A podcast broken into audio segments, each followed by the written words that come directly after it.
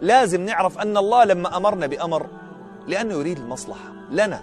أما هو غني عن العالمين وأن الله لما نهانا عن نهي عشان يوقف حائل بيننا وبين المضرة أما هو لا تنفعه طاعة ولا تضره معصية.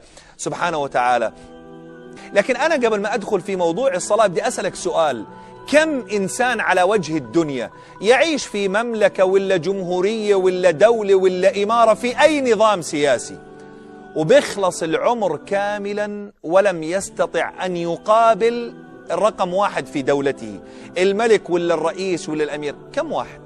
أشخاص كثر خلق كثر من الدنيا ينتهي به العمر ولا يستطيع أن يقابل وزير ولا أمير ولا ملك ولا رئيس.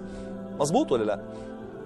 لكن شوف ملك الملوك سبحانه وتعالى ذو البطش الشديد الفعال لما يريد. الذي خزائن ملكه في قول كن.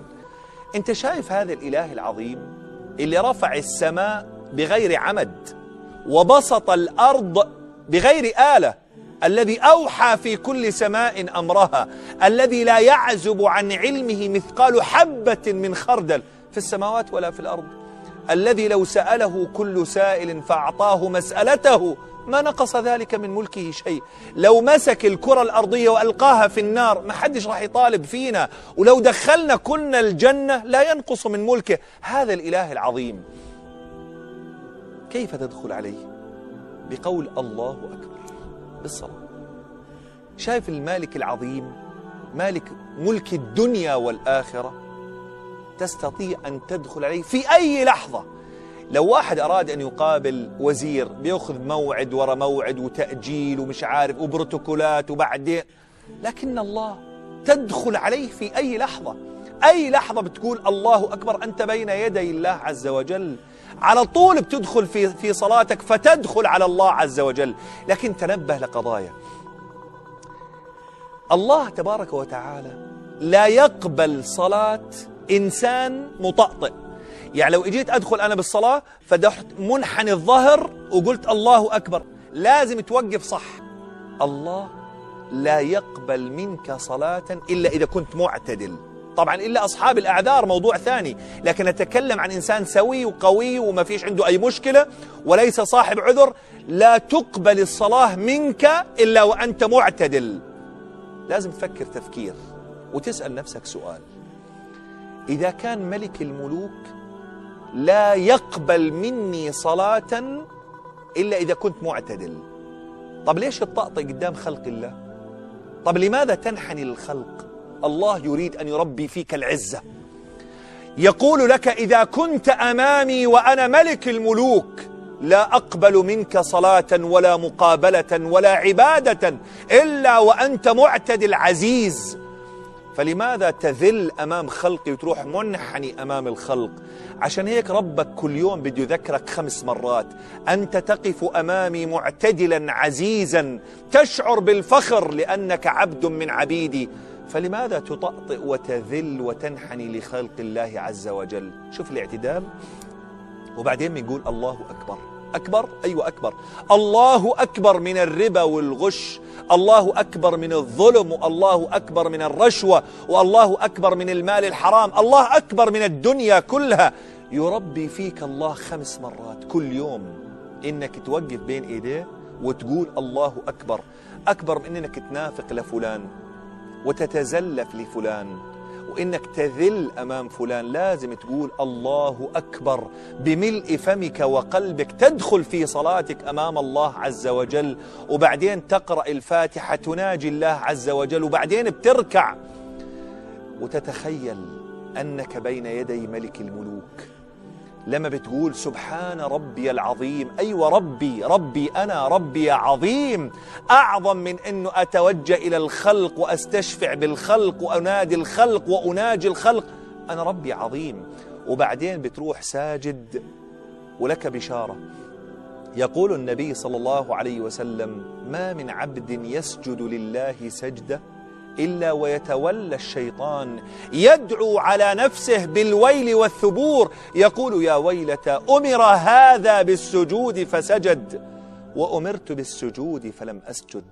هو سؤال إبليس كم سجدة طلب منه؟ سجدة ورفضها. أيوة رفضها. وكانت النتيجة قال اخرج منها فإنك رجيم.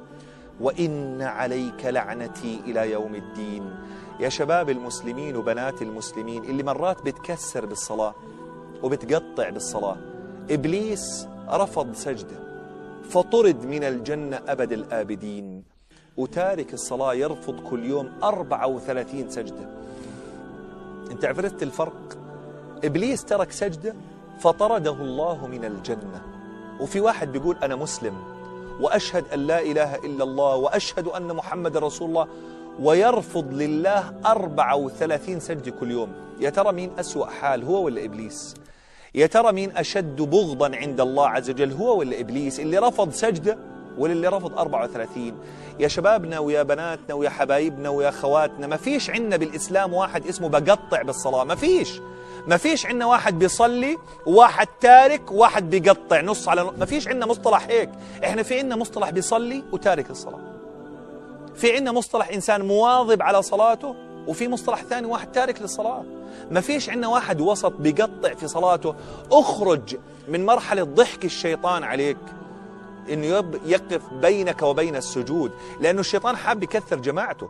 لأنه الشيطان رفض لله سجده فيريد أن يكثر من تاركي الصلاة عشان يكثر جماعته. عشان هيك قال فبعزتك لأغوينهم أجمعين ولأقعدن لهم صراطك المستقيم.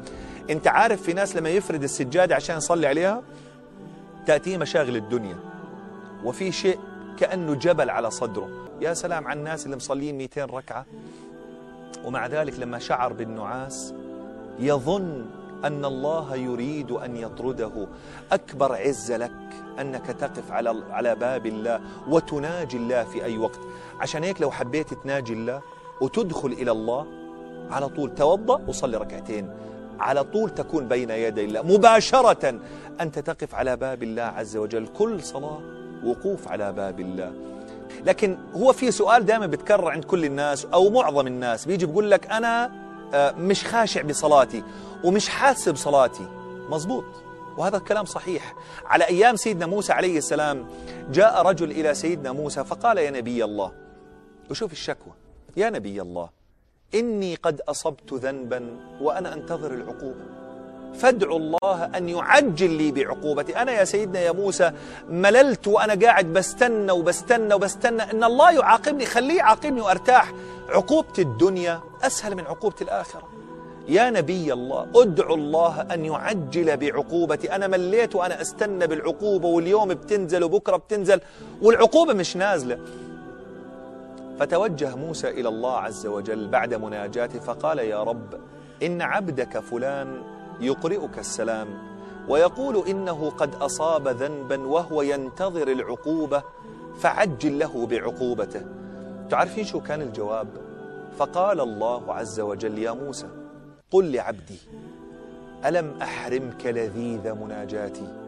أنت مش شايف حالك بتصلي بدون لا طعم ولا لذة ولا ولا خشوع ولا تبتل؟ أنت مش شايف حالك بتأدي ركعات وبس؟ تلك عقوبة. يا إخواني وخواتي كل صلاة بنأديها ولا تشعر فيها بالخشوع عقوبة. كل عبادة تؤديها ولا تشعر أنها أثرت في قلبك من جوا اعرف إنه فيها عقوبة. كل صلاة صليتها وقلبك ما كانش حاضر فيها لا وركع ولا سجد. الركوع والسجود مش بس انحناء ظهر الركوع والسجود يتم بالقلب من جوا كل صلاة صليتها وما نزلتلكيش دمعة فيها ولا ولا ولا شعرت بقشعريرة في جلدك وكيانك ولا رجف قلبك. أنت تؤدي حركات مش قاعد بتصلي. علشان هيك لو أردت أنك تصلي وتخشع أنا بدلك الطريق. عشان تبقى دائما وأبدا صلاتك متجددة. أول نقطة عشان تخشع في صلاتك أول نقطة حضور القلب. يا ترى كيف بيحضر القلب؟ آه لما بتكون عندك همة نحو الصلاة. بس يقول المؤذن الله أكبر اترك اللي بإيدك. ويا مرحبا بذكر الله. يكون في عندك همة نحو القلب. أنت مشوف بالمطار لما بيجي النداء إنه الطائرة المسافرة للمكان الفلاني وركاب الطائرة على طول بيقوموا. نفس الشيء. لما بيقول الله أكبر لازم توقف. أنت مرات بتكون في رايح تدفع فاتورة التليفون وبينادوا على الأرقام أو بيجي رقمك في المطعم الأرقام فكرة الأرقام. لما بينادوا على رقم على طول صاحب الرقم بيوقف. لما بيقول الله أكبر لازم يكون عندك همة. هاي واحدة. اللي باخره الصلاة لآخر وقتها عمرك ما راح تخشع. بدك تخشع أول ما يقول الله أكبر وقف. أول ما يقول الله أكبر فز على حيلك. علشان هيك كانوا أجدادك من قبل يكون أحدهم في العمل بنجر. فإذا قال الله أكبر هو رافع المطرقة. قال الله أكبر أفلت بالمطرقة وراء ظهره. ما في شيء راح يشغلني عنك يا رب أبدا. ما في شيء راح يأخرني عن الصلاة والوقوف بين يدي. لازم يكون في همة. لكن طول ما أنت بتقوم كسلان وإذا قاموا إلى الصلاة قاموا كسالى مش راح تخشع ولو عصرت عيونك وحاولت تغمض وتشد على حالك مش راح يجي. الخشوع في القلب أول شيء أنك تخضع على طول. والأمر الثاني تفهم. ما هو في ناس بيأدي الصلاة مش فاهم شو بيعمل. المهم قرأنا الفاتحة وركعنا وسجدنا مش فاهم شو اللي بيعمله ومرات بيكون واقف بالفاتحة فبيبقى عاش على حاله اللي بيقول أشهد أن لا إله آه مخربط بيقرأ بالتشهد. أو بيكون قاعد في التشهد ولا هو بيقول ولا الضالين آمين آه لا أنا بقرأ بالتشهد. بعيد الصلاة مرة ثانية. آه أنت قلبك مش حاضر. حضور القلب. والفهم. وأنا بنصح كل مسلم ومسلمة اقرأ تفسير سورة الفاتحة. لازم تقرأها. وتعرف ليش قلت الحمد لله؟ ما قلناش لله الحمد ولا قلنا الشكر لله. إيش معنى الحمد لله؟ وليش قلنا رب العالمين ما قلناش إله العالمين؟ وليش قلنا العالمين ما قلناش المسلمين؟ وليش ما قلناش العرب؟ ولا قلنا العجب الحمد لله رب العالمين. وإيش معنى الرحمن الرحيم؟ وإيش معنى مالك يوم الدين؟ شو معنى ملك يوم الدين ومالك يوم الدين؟ وما قلناش يوم القيامة. وإيش معنى يوم الدين؟ لازم تفهم. لازم تفهم شو معنى الصلاة. لازم تفهم شو معنى غير المغضوب عليهم ولا الضالين وتفهم إيش معنى الصراط المستقيم. اقرأ سورة الفاتحة. لازم تحضر قلبك وتفهم. أنا اللي تعاملت مرات بالربا والآن بدي أوقف بين إيديك. أنا اللي عصيتك. أنا اللي عيني عصتك والآن قاعد بسجد بين يديك صار في عندك حياء من الله عز وجل. يا أخواننا لو ما استحضرناش النقاط الستة اللي حكينا عنهم مش راح يكون في عندك خشوع خشوع. الخشوع مش دموع بتنزل الخشوع خشوع بالقلب. الخشوع إنك تشعر أن الله عظيم وبأي لحظة بدخل على الله وإنه أنا لما بكون ساجد أقرب ما يكون العبد إلى الله وهو ساجد. لو كانت لك حاجة عند الله لو كانت لك حاجة عند خلق الله روح توضأ. وضبط الوضوء وأتقن الوضوء ثم قول الله أكبر وأدخل في الصلاة. أول سجدة ابدأ بالطلبات. قول يا رب بدي كذا وكذا. لازم يكون عربي فصحى. لا أي لغة وأي لهجة وأي لكنة. الله يفهم عليك كل اللغات. أنت قريب من الله. دخولك على الله أقرب من الدخول على والدينك. أول ما تدخل في الصلاة الله يقبل عليك. أول ما عينك تروح يمين أو تروح شمال الله ينصرف عنك. لاحظ الشيطان شو بيعمل؟ أول ما تدخل بالصلاة بتروح عينك ضار بيمين أو ضار بشمال لا إراديا عشان لا يدخل العبد على الله عشان يصرفك عن الله. بتروح قايل الله أكبر ومطلع على اليمين. الله انصرف عنك. ليش تخلي الشيطان يسرق صلاتك؟ الشيطان يريد أن يسرق صلاتك. وأنا برجع بقول لك مرة ثانية. الصلاة صلة بينك وبين الله. تدخل في صلاتك وتبدأ تناجي ربك وتشكي له وتقول له يا رب أنا عبدك ضعيف. معيش فلوس. أنا عبدك ضعيف ابني مريض زوجتي مريضة أنا عندي المرض الفلاني. تشكو إلى الله همك. بدك فلوس اطلب من الله. بدك صحة اطلب من الله. بدك الله يحفظ ابنك المسافر اطلب من الله. أنت مسافر بدك الله يحفظ والدينك ووالدتك وزوجتك وأولادك اطلب من الله عز وجل. ادخل على الله بقلب رقيق ونية صافي قل له يا رب أنا عبدك الضعيف وإنت إله عظيم. أنا ساجد بين يدينك فاحفظ لي أبي وأمي أو ارزقني افتح علي بامتحاناتي وفقني اطلب من الله ما تشاء وراح أختم بحديث. يقول النبي صلى الله عليه وسلم لا يستحي أحدكم أن يطلب من الله ولو ملحا لطعامه. تخيل الملح اطلب من الله. الباب بينك وبين الله مفتوح. عشان هيك إحنا يا إخواننا بالصلاة ندخل على ملك الملوك. وغيرك شوف بدخل على مين؟ بدخل له على صنم ولا على وثن ولا على شجر ولا على حجر. وإنت بس يا مسلم جمال دينك دخولك على ربك سبحانه وتعالى. عشان هيك دائما وابدا تنسوش إخوانكم في فلسطين إخوانكم في العراق إخوانكم في الشيشان إخوانكم في كل مكان. ادعوا لكل المظلومين أن يحقن الله دماء المسلمين. ويفرج كرب المكروبين ويقضي الدين عن المدينين ويفرج هم المهمومين. ادعي لنفسك ولبقية إخوانك من المسلمين. ونسأل الله تبارك وتعالى أن يستجيب لنا إنه على كل شيء قدير. وصلى الله على سيدنا محمد وعلى آله وصحبه وسلم.